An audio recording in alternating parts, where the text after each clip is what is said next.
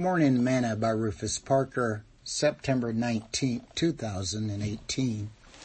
Wisdom is the principal thing, therefore get wisdom, and with all thy getting get an understanding.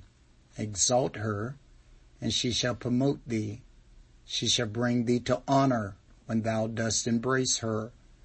She shall give to thine head an ornament of grace.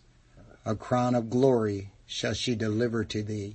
Proverbs chapter 4 verse 7 through 9. Today's morsel. The story is told of two elderly ladies that was pulled over by state policeman for driving 100 miles per hour in a 65 mile per hour speed zone.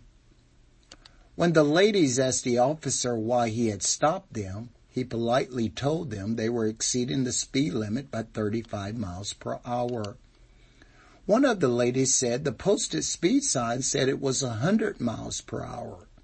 The officer politely smiled and said, no ma'am, that was the highway sign.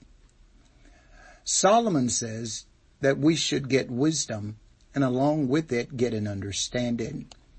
He said that wisdom will promote you, exalt you, and bring you to honor when you embrace it. He also states he that getteth wisdom loveth his own soul. He that keepeth understanding shall find good. Proverbs chapter 19 verse 8. Do you love you? Then get wisdom. Sing this song with me today. He's the only reason I live. And oh, what a reason. He's the only reason I live. And oh, what a reason.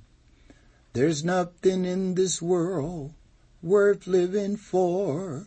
It only leaves you empty and longing for more. He's the only reason I live.